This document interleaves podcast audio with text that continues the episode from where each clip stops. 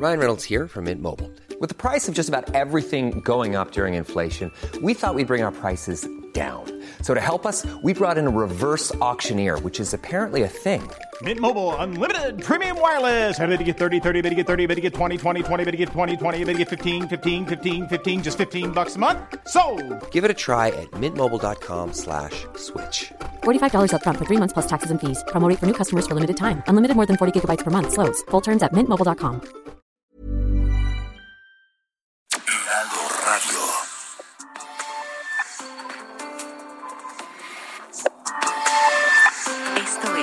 República H.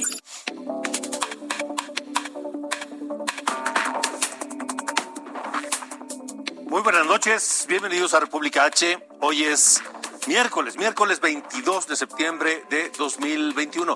Yo soy Alejandro Cacho y le agradezco que nos acompañe esta noche para hablar de todo lo que ocurre en el país. Gracias y saludos a quienes nos siguen a través de Heraldo Radio en toda la República Mexicana, 98 estaciones a lo largo y ancho del país y también a quienes nos eh, sintonizan del otro lado de la frontera a través de Nao Media. A todos un abrazo fraterno y gracias por estar aquí. Lo mismo a quienes nos siguen a través de las redes sociales, en YouTube, en Twitter, en Facebook y a quienes nos siguen también a través de Heraldo Televisión. Muchas gracias a todos. Comenzamos con una noticia que debería llenarnos de vergüenza, porque hoy se anunció con números oficiales, en voz de la secretaria de Seguridad de este país, que el feminicidio sigue a la alza. Sigue a la alza y más allá de, de discursos y de recursos que hablan de avances y de estrategias, las cifras ahí están. Y estamos hablando de muertes, de vidas humanas que se perdieron y que han aumentado exponencialmente en los últimos meses. Rosa Isela Rodríguez, la secretaria de Seguridad, dice que el feminicidio no es solo un número, sino que es un sentimiento. Hablaremos de eso, por supuesto, más adelante aquí en República H. Y la crisis, la crisis migrante, no da, no da tregua en el país. Sigue extendiéndose por todo México y está ya presente en las grandes zonas metropolitanas. Está en Guadalajara, está en Monterrey y está en la Ciudad de México porque decenas de, miles de migrantes están buscando llegar a los Estados Unidos y ya están incluso en las oficinas de la Comisión Mexicana de Ayuda a Refugiados aquí en la capital de la República. Le tendremos los detalles en vivo más adelante aquí en República H. Y por supuesto también las lluvias, las lluvias que no nos dan descanso, continúan afectando a varios estados en el país. Las inundaciones, los deslaves, los eh, ríos que se salen de su cauce, el desbordamiento de las presas, en fin, le tendremos toda, toda la información hoy aquí en República H. Comenzamos.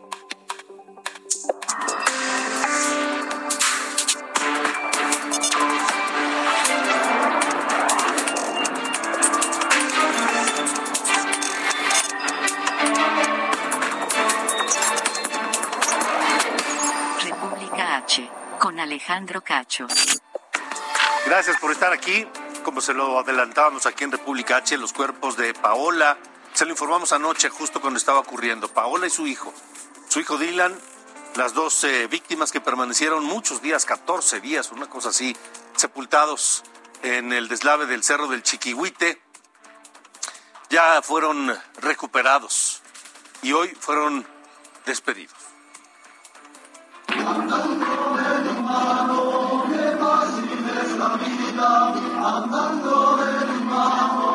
Fue alrededor de las 2 de la mañana cuando llegaron los cuerpos del pequeño Dylan y su mamá Paola a la calle de Club de Legión Humboldt en la colonia Lázaro Cárdenas en Tlanepantla, Estado de México. gracias a Dios que ya estamos más que nada tranquilos y sabemos que ya lo tenemos aquí y que nos entregaron completo lo que no esperábamos. Pero gracias a Dios que es muy poderoso, que es lo que nos dio el día de ayer. Después de haber sido rescatados de entre los escombros, Dylan y Paola fueron llevados a la Fiscalía del Estado, donde fueron reconocidos los cuerpos por sus familiares. Pero en esos momentos yo me sentía feliz con ella. Y es lo que yo me quedo nada más. En el interior de la casa en color rosa, propiedad de la mamá de Jorge, papá de los niños, son velados los cuerpos entre arreglos florales y veladoras.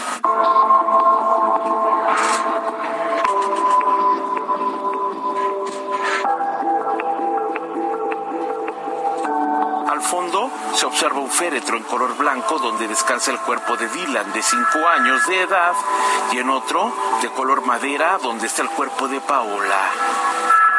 En la misa de cuerpo presente, poco a poco comenzaron a llegar vecinos y amigos a darles el último adiós. Durante el día serán velados y mañana enterrados en el Panteón Municipal de la Presa, donde ya descansa el cuerpo de la pequeña Mía. Para Heraldo Televisión, Israel Lorenzana. Esto es República H. Bueno, así se le da fin a una una tragedia, una, una, enorme tristeza ocurrida tras el deslave allá en el Cerro del Chiquihuite. Y ahora viene no solo la reconstrucción de las vidas de esta, de esta familia que perdió a una joven madre y a sus dos hijos, sino también la reconstrucción de las vidas de todos aquellos que sufrieron de alguna u otra forma las consecuencias de este deslave allá en el cerro del Chiquihuite. Estaremos atentos porque, pues, eh, por ejemplo, eh, hay gente que no sabe cuál va a ser su destino porque sus casas son hoy inhabitables. Estaremos pendientes de ello aquí en República H. Por lo pronto, las fuertes lluvias del fin de semana provocaron el cierre de la isla de Sibanzá que es uno de los atractivos turísticos más populares, más importantes del municipio de Cadereyta, en Querétaro. Los niveles del agua pues se alcanzaron sus máximos y también hubo afectaciones en otros municipios queretanos como Tequisquiapan, donde 130 turistas de distintos hoteles boutique allá en Tequisquiapan tuvieron que ser evacuados y resguardados en sitios seguros. Eso en Querétaro. En Nuevo León, el Frente Frío número uno que entró ayer al país desató una tormenta eléctrica y fuertes lluvias en la zona metropolitana de Monterrey que afectó diversas zonas. Automovilistas quedaron atrapados en los encharcamientos y fueron auxiliados por bomberos y elementos de protección civil.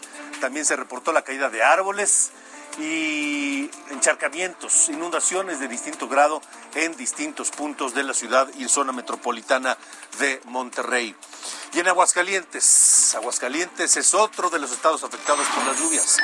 Desde anoche la presa San Blas en el municipio de Rincón de Ramos comenzó a verter agua tras rebasar al 100% de su capacidad. Protección Civil desalojó a las familias en las inmediaciones de esta presa de San Blas allá en Aguascalientes. Hasta el momento no se reportan zonas inundadas, pero no se descarta la posibilidad. Y esta madrugada un nuevo deslave se registró en el kilómetro 34 de la carretera Villa de Álvarez, Minatitlán, esto en Colima. La Unidad Estatal de Protección Civil pidió a la gente, a la población, pues no acercarse a esa zona debido al riesgo que representa. La vialidad permanecerá cerrada por tiempo indefinido, la carretera. ¿Cuál vialidad? La carretera, es una carretera. Y estará cerrada varios días en ambos sentidos. El pasado jueves se registró el primer derrumbe en la zona que dejó como saldo dos personas muertas allá en Colima. Y otras zonas de las más afectadas por las lluvias es Morelos. Cientos de casas allá resultaron dañadas por el desbordamiento de barrancas en Yautepec. Vamos a ver cómo está la situación contigo, Guadalupe Flores, allá en Morelos. ¿Cuál es la situación en este miércoles? Buenas noches. Buenas noches, Alejandro. Te saludo con mucho gusto. Pues eh, de acuerdo al censo de daños eh, de las lluvias que se registraron este fin de semana en Morelos, ya se reportan más de mil viviendas en el municipio de Yautepec, que es precisamente donde se desbordó el río de ese mismo nombre y dos barrancas más. De acuerdo con el reporte que inició la Coordinación de Protección Civil en el Estado, que preside Enrique Clemente Gallardo, eh, pues señaló que las eh, lluvias eh, del pasado 19 y 20 de septiembre pues dieron, registraron afectaciones a más de mil personas, mil, viviendas y también hay más de 580 personas afectadas, pero señala que de estas mil viviendas que resultaron con daños, solo nueve son con afectaciones mayores. También lo que quería conocer es que ya se implementó eh, pues una estrategia para que el sistema SLIP y la Secretaría de Desarrollo Sustentable puedan atender a las personas cuyas viviendas resultaron con daños. también comentó Enrique Clemente Gallardo que pues, son tres municipios que ya necesitan varias, varias afectaciones, como es Autepec, Tlaquiltenango y Jojutla. Alertó que las lluvias seguirán y también lo que hace es el llamado a la ciudadanía pues, que se encuentra en riesgo a atender las indicaciones de las autoridades de protección civil. Aseguró que están trabajando las 24 horas eh, pendientes en este, pues, estas lluvias que no cesan y sobre todo eh, pues, se han alertado a las autoridades del Estado. La información, Alejandro. De acuerdo, Guadalupe, gracias. Gracias por la información. Un saludo allá a Morelos. Hablábamos de las inundaciones y las afectaciones en Monterrey y eh, quiero aprovechar la ocasión para enviar un saludo a través del 97.7 de FM que nos escuchan allá en la capital regiomontana y en toda su amplia zona metropolitana. Un saludo a Monterrey, a todos a través del 99.7. Son las 8 de la noche con 10 minutos, tiempo del centro de la República Mexicana, 8 con 7 y tenemos una temperatura en este momento en la Ciudad de México, por supuesto, desde donde transmitimos esta señal de El Heraldo. Tenemos 18 grados Celsius. La temperatura se espera que sea una noche pues eh, medio nublada y no se esperan lluvias importantes. Esta noche por lo menos nos dan un descanso las lluvias aquí en el Valle de México y esperemos que también en otras zonas que han sido pues fuertemente afectadas por las lluvias de las últimas semanas. Bueno, mientras que las familias sufren los estragos de la lluvia, allá en, Morelos, el gobernador Cuauhtémoc Blanco fue criticado porque pues se le vio jugando golf mientras había amplias zonas eh, inundadas en su estado. Eh, Cuauhtémoc Blanco fue, fue interrogado, hoy le preguntaron los reporteros sobre esto y así contestó. Me vino a desayunar con él y soy un ser humano y tengo derecho a jugar golf, jugar eh, pádel, jugar este fútbol eh, y nada más. Pero bueno, lamentablemente así es la política, ¿no? Así es la política, dice el gobernador Cuauhtémoc Blanco allá en Morelos a donde enviamos un saludo también y donde llega la señal de eh, Heraldo Radio en el 98.5 del FM aquí en la Ciudad de México. 8 con 12. Vamos a cambiar de tema y vamos a echar un vistazo a los números y a lo que ocurre, ocurre en torno del COVID, de esta pandemia del COVID y sus consecuencias, como por ejemplo el regreso a clases en la República Mexicana. De acuerdo con la Secretaría de Salud, en las últimas 24 horas se registraron 11.603 nuevos contagios y 811 defunciones por coronavirus en México. Andrés Manuel López Obrador prometió un millón de vacunas contra el COVID-19 para niños.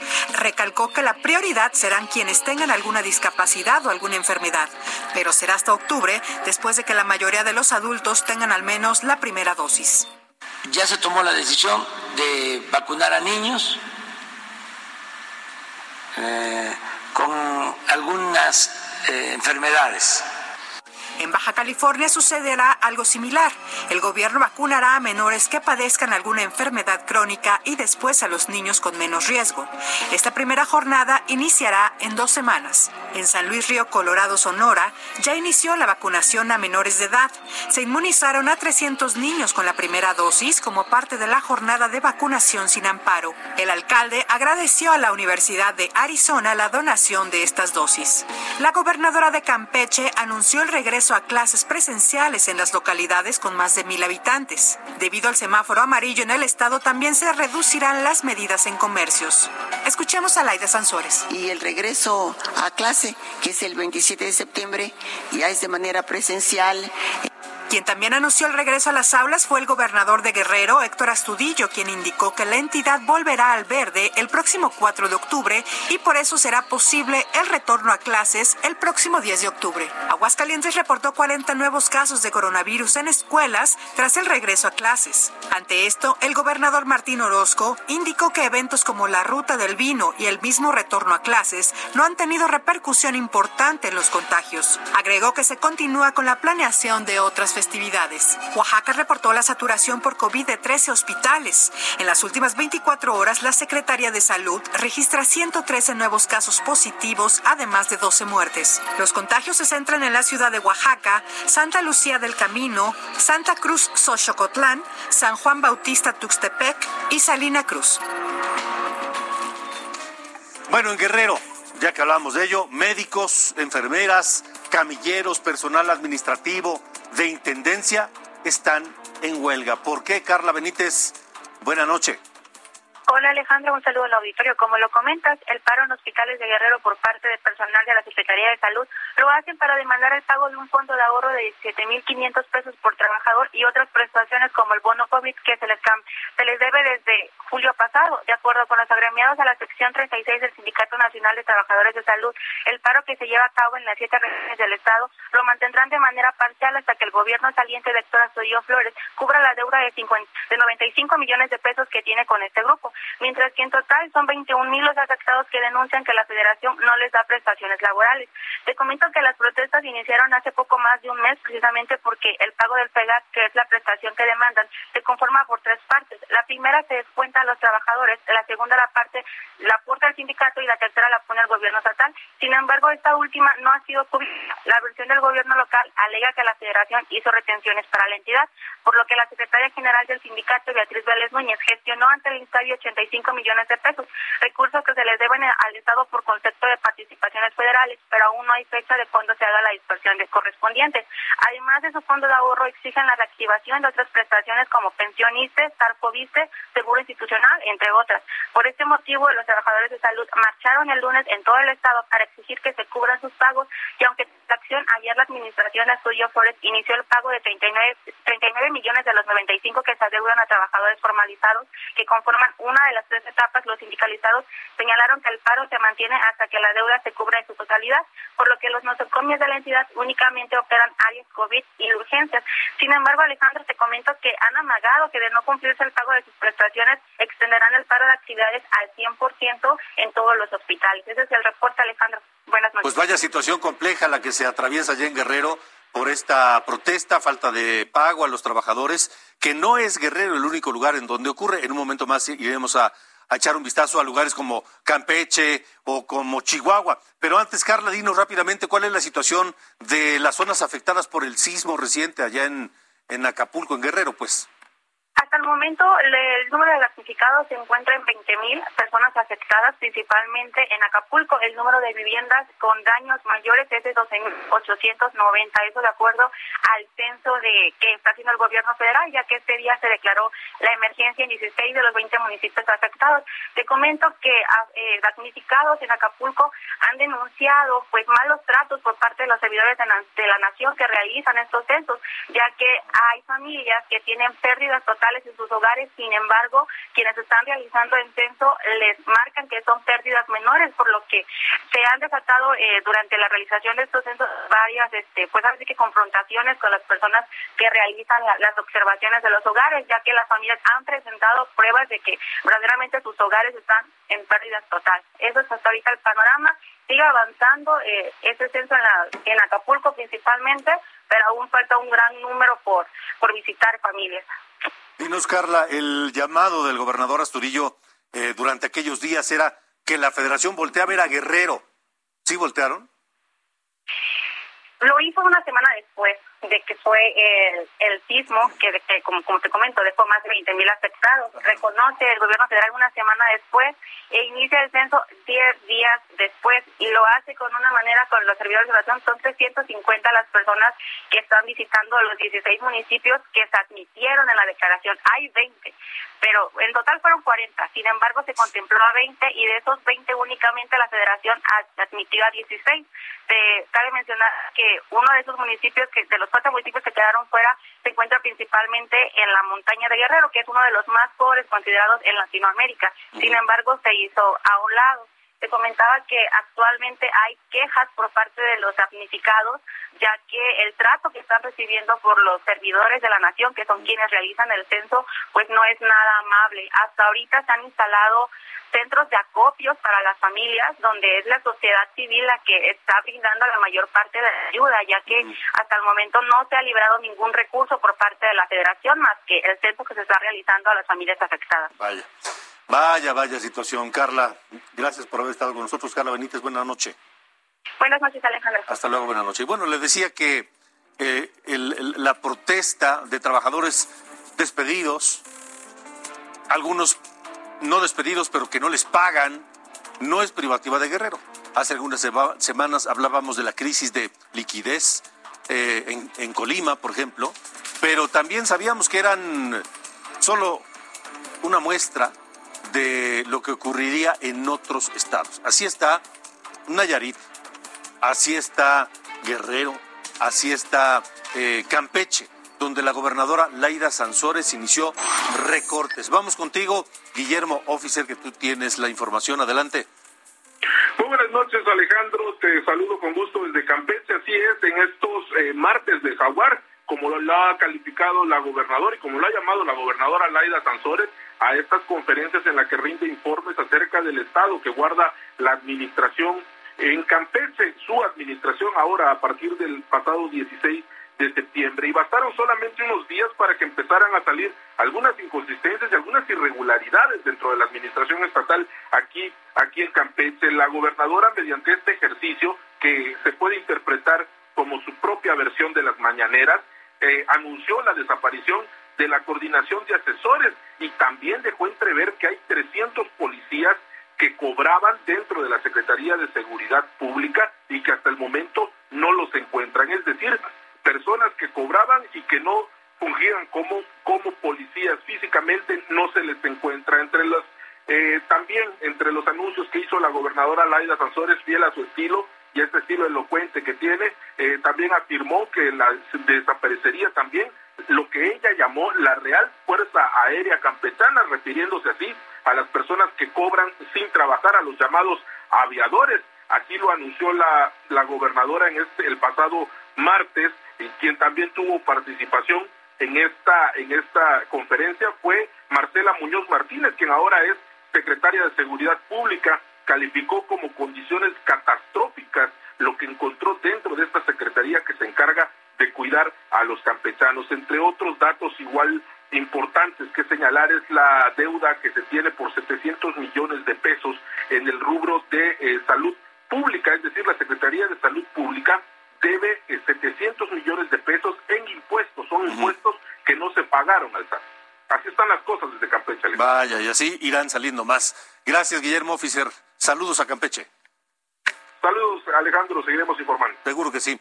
Vamos al norte de la República Mexicana, porque allá también hay denuncias por despidos. Les decía, no es privativo de un estado o de otro. También allá hay eh, molestias. La organización Movimiento Malinche denuncia que al menos 124 trabajadores del Instituto Chihuahuense de las Mujeres fueron despedidos por la gobernadora Maru Campos. Dicen que a pesar de ser personal especializado, no se respetaron sus derechos laborales. Aseguran que hay un plan de transición, no hay un plan de transición que garantice los derechos del personal y la continuidad de la prestación en los servicios. Pero la pregunta es, ¿por qué en un estado se ve este despido de personal como eh, algo positivo porque se está combatiendo a los que cobraban sin trabajar y en otros se ve eh, completamente al revés?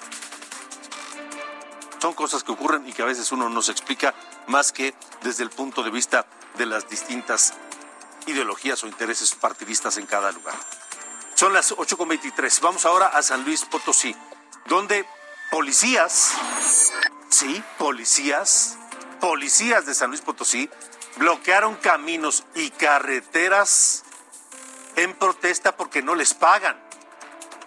Le decía yo, no es solamente Colima, no es solamente Campeche, no es, eh, eh, no es Guerrero nada más, también San Luis Potosí. No les pagan y además de su salario retroactivo piden un seguro de gastos médicos que no tienen desde junio. Lamentan que el gobierno de San Luis Potosí no cumpla a pesar de que ellos trabajaron en condiciones difíciles durante la pandemia y hubo algunos contagios y muertes entre policías allá en San Luis Potosí y protestan ahora que el gobierno pues ya se va. El gobierno de carreras pues simplemente le quedan de aquí al domingo, imagínense. Esto ya se acabó para carreras allá en San Luis Potosí. Vamos ahora a Zacatecas. Son más de 8 mil maestros quienes protestaron porque falta le pago. Realizaron plantones, marchas, tomaron edificios de gobierno y bloquearon carreteras federales.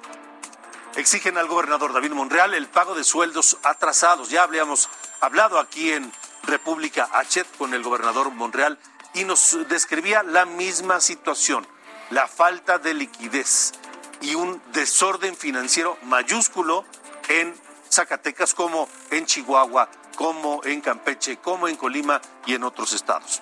Vámonos a una pausa. Estamos en República H. Vamos a una pausa. Regresamos. Los feminicidios crecieron, explotaron de un mes a otro en México. ¿Por qué? Hablaremos de eso.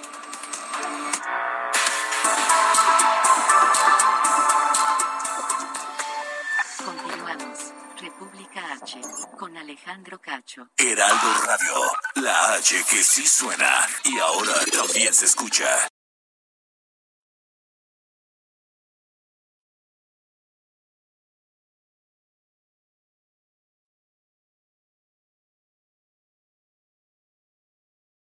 Heraldo Radio, la HCL se comparte, se ve y ahora también se escucha. República H con Alejandro Cacho.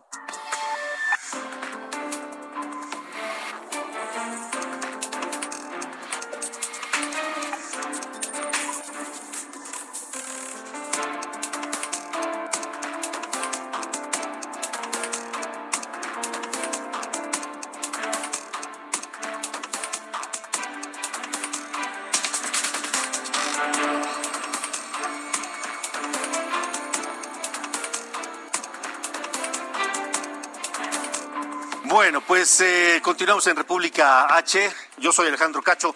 Gracias por acompañarnos. Saludos a toda la gente que nos escucha en toda eh, la República Mexicana y en los Estados Unidos también. Mire, vamos a hablar del tema migrante, porque hoy México atraviesa la peor crisis de migrantes en toda la historia. Hoy son migrantes caribeños, haitianos particularmente, y de distintos países centroamericanos que están por todo México, literalmente por todo México. Ingresan a la frontera sur, por supuesto, a través del de límite, la frontera con, con Guatemala. Entran por Chiapas. Tapachula es una ciudad tomada por los migrantes, por migrantes, ya le decía, de distintas nacionalidades. Y luego han emprendido en estas caravanas su viaje hacia el norte, porque ellos lo que quieren es llegar a los Estados Unidos, quieren ser refugiados, asilados en los Estados Unidos.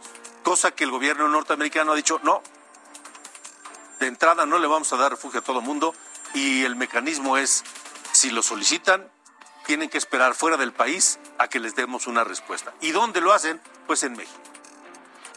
Y mientras esto ocurre, nosotros buscamos pues eh, a la autoridad, buscamos y, y acordamos esta noche una entrevista con el coordinador general de la Comisión Mexicana de Ayuda a Refugiados, con eh, Andrés Ramírez Silva, que tiene la papa caliente en sus manos, pero que tiene que también hablar y decir cosas importantes, porque este país, insisto, vive su peor crisis migrante en toda la historia. Y mientras estábamos en la pausa comercial, tres minutos antes del tiempo acordado para la entrevista, nos canceló. En este momento ya deberíamos estar hablando con él, pero tres minutos antes nos canceló sin dar mayor explicación. Así la autoridad de la Comisión Mexicana de Ayuda a Refugiados. Pero le, decía que esta presencia de migrantes está en todo el país y hoy incluso en la Ciudad de México. Patrick es haitiano, comerciante y tiene 28 años y desde junio se encuentra en México para pedir una visa humanitaria y traer a su familia desde el país caribeño. Cruzó varios países y afirma que lo más difícil ha sido ver transitar a familias enteras por la peligrosa selva colombiana.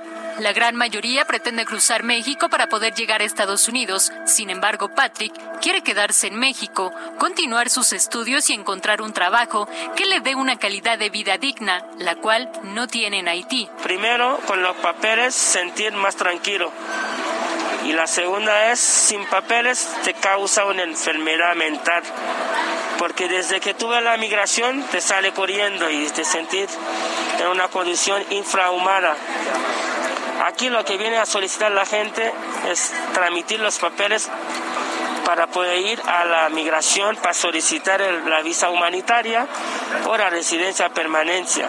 Moisés, otro haitiano de 42 años, ha cruzado a pie 10 países. Afirma que la crítica situación económica en Haití lo obligó a salir a buscar refugio. Este migrante lleva varios meses en el país. Llegó a Tapachula, Chiapas. Sin embargo, por la tardanza en la entrega de la visa humanitaria, decidió venir a la Comisión Mexicana de Ayuda a Refugiados en la Ciudad de México. Pero yo, yo caminando y mucho, muchas, muchas fronteras de llegar aquí, pero estaba muy difícil porque la situación de mi país muy dura, muy complicada, pero porque hay un problema político, un problema de la problema de la. Andrés Ramírez, titular de la Comisión Mexicana de Ayuda a Refugiados, dijo a través de un tuit que ante la llegada de los migrantes haitianos procederán con apego a los procedimientos de ley al igual que con otros solicitantes de visas humanitarias. En 2019, la Comisión recibió 70.400 solicitudes de asilo y refugio, y para este 2021 se estima que la cifra llegue a los 120.000. Verónica Macías, Heraldo Televisión. Bueno, finalmente el inconveniente se resolvió y sí podemos platicar esta noche con el coordinador general de la Comisión Mexicana de Ayuda a Refugiados, Andrés Ramírez Silva, a quien saludo nuevamente, comisionado. Pues eh, vaya situación, vaya, vaya crisis migrante. ¿Qué, cuál es la, cuál es la situación, cuál es el ambiente, cuál es lo que, qué es lo que está haciendo Comar? Bueno, mira, la verdad es que nos lleva sobremojado, porque la verdad es que no es que no es que estábamos en una situación de jauja sin tener refugiados en México. Esto se ha venido incrementando de manera sostenida a lo largo de varios años y bueno, el año 2009 se rompió la marca, pero este 2021 ha sido mucho mayor y ya llegamos a 10% más a fines de agosto, cierre de agosto, que lo que tuvimos en la marca histórica del 2019. Ya al cierre de agosto tuvimos 77.559 solicitantes y eso sin que tuviéramos la oleada gigantesca que estamos teniendo ahora de haitianos. Y esto de los haitianos pues está llevando a que muchas de las personas eh, que estamos recibiendo ahora pues son en su gran mayoría haitianos. Nosotros teníamos esta nacionalidad haitiana, eh, fue importante en México en términos numéricos como solicitantes de la Comisión de Refugiado desde el año 2019, en donde ya ocuparon el quinto lugar dentro de los top 10. Y la verdad es que el año próximo, a pesar de la pandemia y donde prácticamente todas las nacionalidades eh, de procedencia, pues las personas bajaron por el tema de la pandemia y fue complicado salir de sus países, fronteras cerradas en, el Triángulo Norte Centroamericano. Pero el caso de los haitianos no, fue de las únicas que, subió y se logró el récord de 5.900 y pocos, casi 6.000 en el, en el año pasado y se colocó en segundo lugar después de los hondureños. Pero este año 2021 ha rebasado todos los pronósticos porque pues em, a pesar de que de toda la nacionalidad está incrementándose notablemente, el caso de los haitianos, pues sí, excede absolutamente todas las posibilidades de pronósticos, porque ya más que se triplicó el número de haitianos solo al cierre de agosto respecto a todo lo que llegó en la marca histórica del año pasado. Mm. Esto se debe a varias razones, en el caso específico de los haitianos, y creemos que una de ellas es el hecho de que, bueno, los haitianos han estado saliendo, primero hay que decirlo con toda claridad, de Brasil y de Chile. Eso yo no me voy a cansar de decirlo porque creo que es, es clave. No están saliendo de aquí, un país devastado absolutamente por un terremoto, por un huracán, por la caída eh, pues, hasta el Parlamento y sobre todo el magnicidio, todos estos elementos en su conjunto en el marco de un país pues el más pobre de América Latina y el Caribe, pues hace una situación sumamente caótica y difícil en la situación ahí. Sin embargo, no están saliendo de allí. Y en parte se puede pensar que no están saliendo de allí porque la mayoría de las personas salieron eh, a República Dominicana, las que salen y las que están en condición de salir. Hay una situación de pobreza muy fuerte en ese país y entonces pues los recursos como para poder venir a México no son suficientes. No es fácil salir de Haití para llegar a México y las personas que están llegando a México son personas que provienen de Chile y de Brasil. Y lo podemos constatar muy fácilmente porque muchos de sus hijos vienen con ellos nacidos allá en Brasil y Chile y traen nacionalidad brasileña y chilena, tanto que los chilenos hoy se colocan en séptimo lugar del top 10 y los brasileños en el noveno lugar y todos son hijos de haitianos.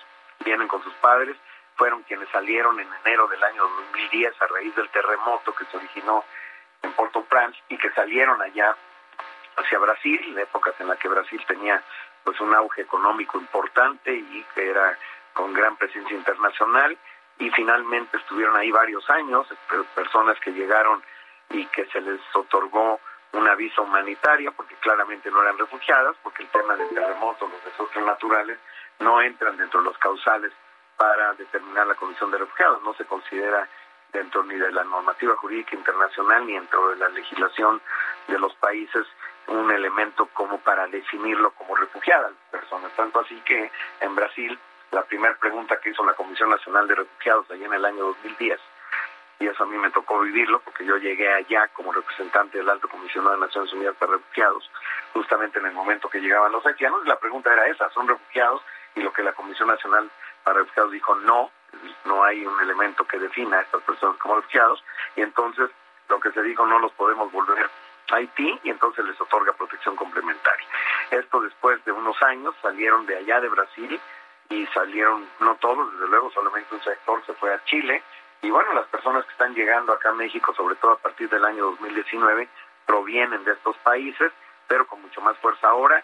Puede decirse que un elemento detonante importante justamente en el incremento tan notable de este año de haitianos tiene que ver con mucho tráfico de personas, ofrecimientos que se les hace por parte de traficantes, engañándolos, diciéndoles que pueden pasar a los Estados Unidos, donde hay lo que es el mecanismo de la protección temporal de haitianos, y lo que no les dicen es que para que se les dé esto son es porque son personas haitianas que viven en los Estados Unidos y no personas haitianas que van apenas a llegar a los Estados Unidos.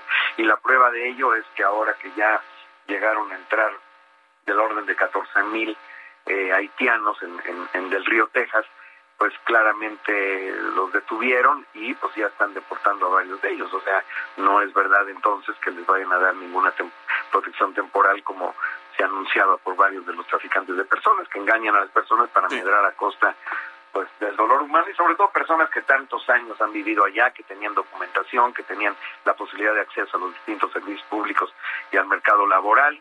Y sin embargo, bueno, finalmente ante la situación pues de algunos problemas que tenían allá, pues empezaron a, salir. Y bueno, la situación es que todo este proceso y este periplo implica pasar por México, eh, no han encontrado alternativas migratorias, buscan a la Comar, la Comar les tiene que dar acceso a su procedimiento, eh, pero muchos de ellos la verdad es que no les interesa, no son refugiados en nuestro punto de vista, no entran dentro de la definición, así como lo tipificó Brasil en su momento, eh, y eh, sin embargo tenemos que darle acceso, así establece la ley, al procedimiento a estas personas, pero bueno, va a demorar bastante en que nosotros lleguemos a una resolución donde lo más seguro es que no van a ser reconocidas como refugiadas.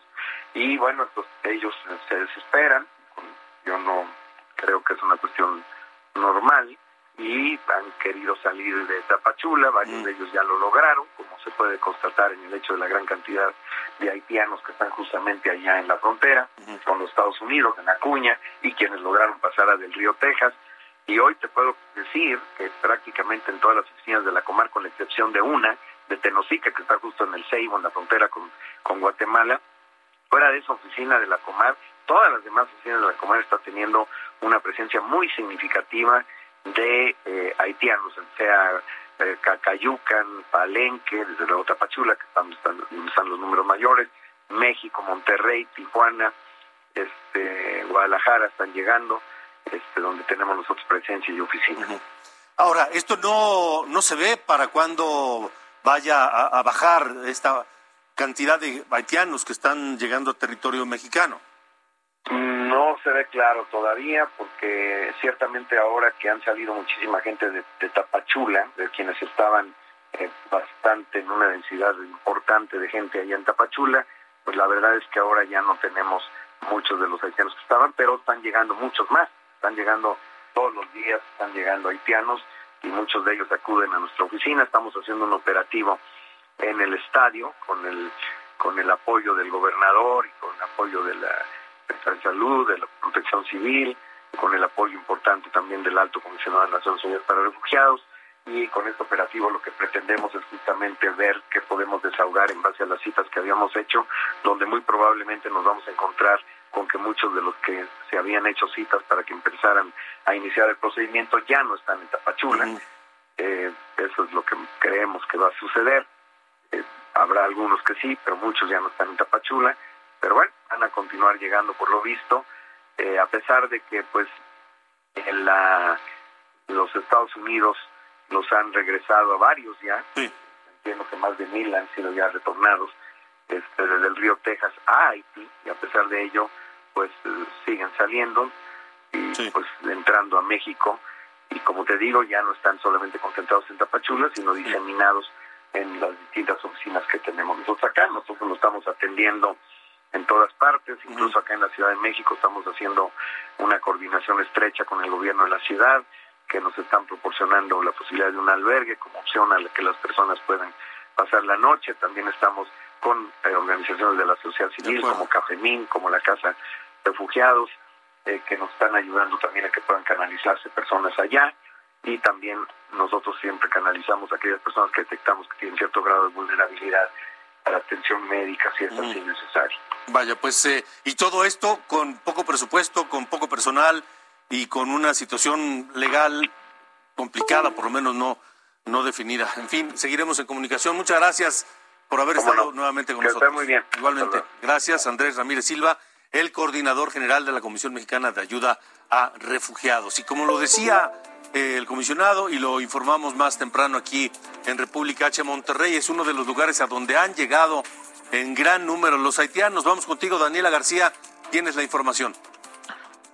¿Qué tal, Alejandro? Muy buenas noches. Pues sí, eh, desde el fin de semana prácticamente se empezó a registrar eh, pues una llegada importante de centroamericanos que buscaban llegar a Estados Unidos y han quedado varados aquí en el estado de Nuevo León.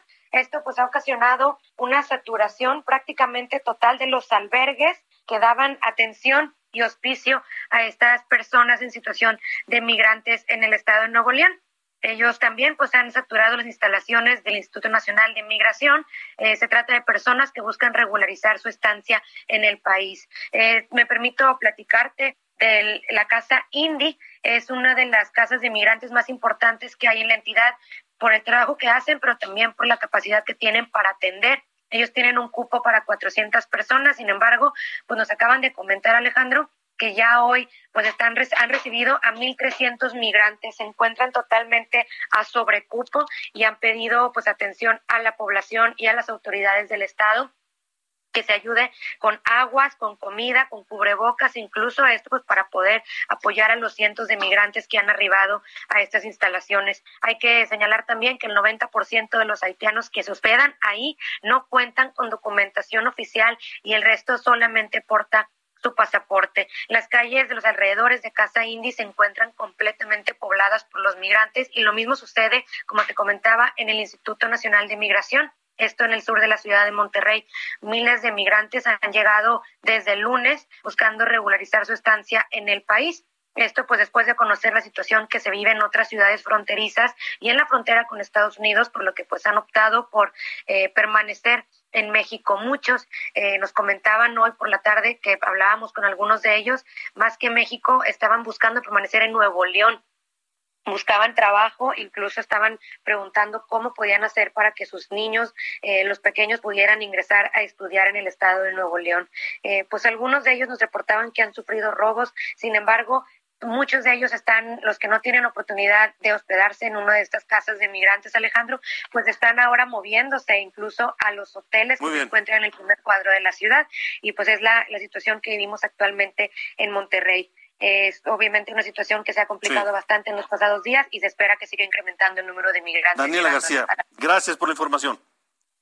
Estamos pendientes. Gracias, buenas noches. Le informo de última hora. Esta es una información de última hora. El Tribunal Electoral del Poder Judicial de la Federación ha ratificado el triunfo de Evelyn Salgado como gobernadora, o el triunfo de, la, de Evelyn Salgado, y será la próxima gobernadora del estado de Guerrero. Así, el tribunal, la sala superior del Tribunal Electoral del Poder Judicial de la Federación validó la elección de gobernador en Guerrero y será Evelyn Salgado la próxima gobernadora de Guerrero. Información de última hora aquí en República H. Le comentábamos temprano antes de las cifras de feminicidios que explotaron de un mes para otro. Y no es un invento, no es un cálculo, no es un estudio, no es una estadística, son números fríos y duros. Es Rosa Isela Rodríguez, la secretaria de Seguridad del Gobierno Federal este delito se empezó a tipificar con una metodología clara a partir de 2019. Antes todos eran homicidios dolosos o culposos de mujeres. Gracias a Gabriela Rivera, integrante del Observatorio Ciudadano Nacional de Feminicidio, que está con nosotros en República H. Gabriela, ¿cómo se explican ustedes este aumento escandaloso de los feminicidios en el país? Hola Alejandro, buenas noches. Pues mira, eh, lo que sí eh, te comentamos es que en promedio al año son asesinadas más de 3.700 mujeres y niñas, ¿no? De acuerdo a las estadísticas oficiales que, como sabes, están a cargo del Secretario Ejecutivo del Sistema Nacional de Seguridad Pública, de 2018 a 2021, a julio del 2021 de este año, han sido asesinadas más de 19.324 mujeres. Como podemos observar, pues la violencia feminicida no ha disminuido. Tampoco podemos afirmar, como comenta la secretaria, que un mayor número de casos se investigan como, como feminicidios, porque la evidencia eh, de los casos que acompañamos, pues es que se siguen haciendo malas investigaciones. No se investiga con perspectiva de género, no se aplican protocolos de investigación para los casos de muertes de mujeres y niñas no se cuenta con personal suficiente capacitado adecuadamente para hacer este tipo de investigaciones, ¿no? Cuando una mujer es asesinada, se deben de considerar muchos elementos. Así lo mandata la sentencia de la Suprema Corte de Justicia de la Nación eh, en el caso de Mariana Lima, esta sentencia que es del mes de marzo del 2015, que considera que toda muerte violenta de una mujer debe ser investigada con perspectiva de género. Es decir, deben de considerarse razones de género, ¿no? Algunas de estas son, bueno, que la víctima presente signos de violencia sexual, por ejemplo, que el cuerpo de la víctima sea eh, presente lesiones infamantes o degradantes, que existan antecedentes de violencia que establezcan que se han cometido amenazas, acoso, violencia, que exista alguna pero, eh, Gabriela, ¿a, qué, ¿a qué atribuyen ustedes el aumento de los casos de los de un mes para otro tan tan importante? Eh, son, son las investigaciones. O sea, no es que se investiguen ahora con perspectiva de género los casos. No, definitivamente no. O sea, un feminicidio es aquel asesinato que se comete por el hecho de ser mujer. ¿no? No es, hay un aumento, sí hay un aumento de la violencia feminicida en el país, los casos no se están investigando y pues sí, o sea, el, feminicidio sigue en aumento. No es que, no es que eh, no ha disminuido, eso es real, eso es real, no ha disminuido. No podemos decir que ha disminuido tampoco que más casos estén investigando como, como feminicidio. Lo que sí podemos afirmar es que los casos que nosotras acompañamos demuestran que hay mayor saña en las formas en cómo son asesinadas las mujeres. Gabriela, Gabriela Rivera, integrante del Observatorio Ciudadano Nacional del, Feminicidio. Las alertas de género que se han emitido, que se han eh, dado a conocer, ¿sirven de algo? ¿Han servido de algo? Sirven, sirven las alertas de violencia de género, ¿no? Desde el 2015 que se decretó la primera alerta de violencia de género, se ha puesto en el ojo de, de, de, los funcionarios, en el ojo de, en el ojo de la sociedad, que la violencia contra las mujeres existe. ¿No? Antes esta problemática era hasta cierto punto invisibilizada. Las alertas de violencia de género han puesto, han visibilizado esta problemática a nivel nacional y se han generado políticas públicas que sí, que sí están funcionando, sí. ¿no? Pero desafortunadamente todavía estamos en ese camino, ¿no? ¿Qué hay que hacer? Hay un, hay, ¿Qué hay que hacer hay un, para lograr no que se investiguen más feminicidios, sino que no ocurran los feminicidios, que finalmente de eso se trata? La prevención es importante. La prevención es muy importante. Hay que tener funcionariado capacitado que haga investigaciones con perspectiva, con perspectiva de género. Eh, creemos que es importante que este problema esté en, en, la boca de, funcionarias tan importantes como la secretaria del presidente mismo y creemos que se deben de, de implementar políticas de prevención de prevención del, del, del, delito. Pero también un trabajo desde las casas, ¿no? Con los niños, con las niñas. Un trabajo, un trabajo del, desde las casas, claro, también la educación es muy importante eh, y forma parte importante de la prevención. También la sociedad civil ha hecho un trabajo muy importante en, en poner en evidencia esta situación que cada día, pues como, como lo vemos y como la propia secretaria lo menciona, va, sí. va en aumento. Tenemos 30 segundos. ¿Hay esperanza de que en un futuro próximo no sé, en unos meses o cuando mucho en un año, se vea una reducción importante de feminicidios, de casos? Hay un gran camino por recorrer, Alejandro. La verdad es que es un trabajo de toda la sociedad, ¿no? Del gobierno, de las familias, de todos los tipos de familias de, de, de, de la sociedad civil y creo que pues tenemos que eh, ver con esperanza pues un futuro mejor para las mujeres y las niñas, ¿no? Donde haya menos violencia, donde haya menos discriminación, donde se sigan aprobando políticas públicas que favorezcan eh, que la violencia contra las mujeres disminuya. Ya. Pues vaya, Gabriela Rivera, integrante del Observatorio Ciudadano Nacional del Feminicidio, gracias por haber estado con nosotros. Gracias, hasta luego. Gracias, buenas noches. Y gracias a usted por habernos acompañado hoy en República H. Recuerde que aquí hablamos de lo que realmente ocurre en el país y que tenemos mañana una cita a las 8 de la noche por el Heraldo Media Group. Todas las plataformas, Heraldo Radio, Heraldo Televisión, redes sociales y en los podcasts. Si no puede ver o escuchar este programa en vivo, lo puede hacer en el podcast en todas las plataformas. Yo soy Alejandro Cacho, le agradezco y hasta la próxima.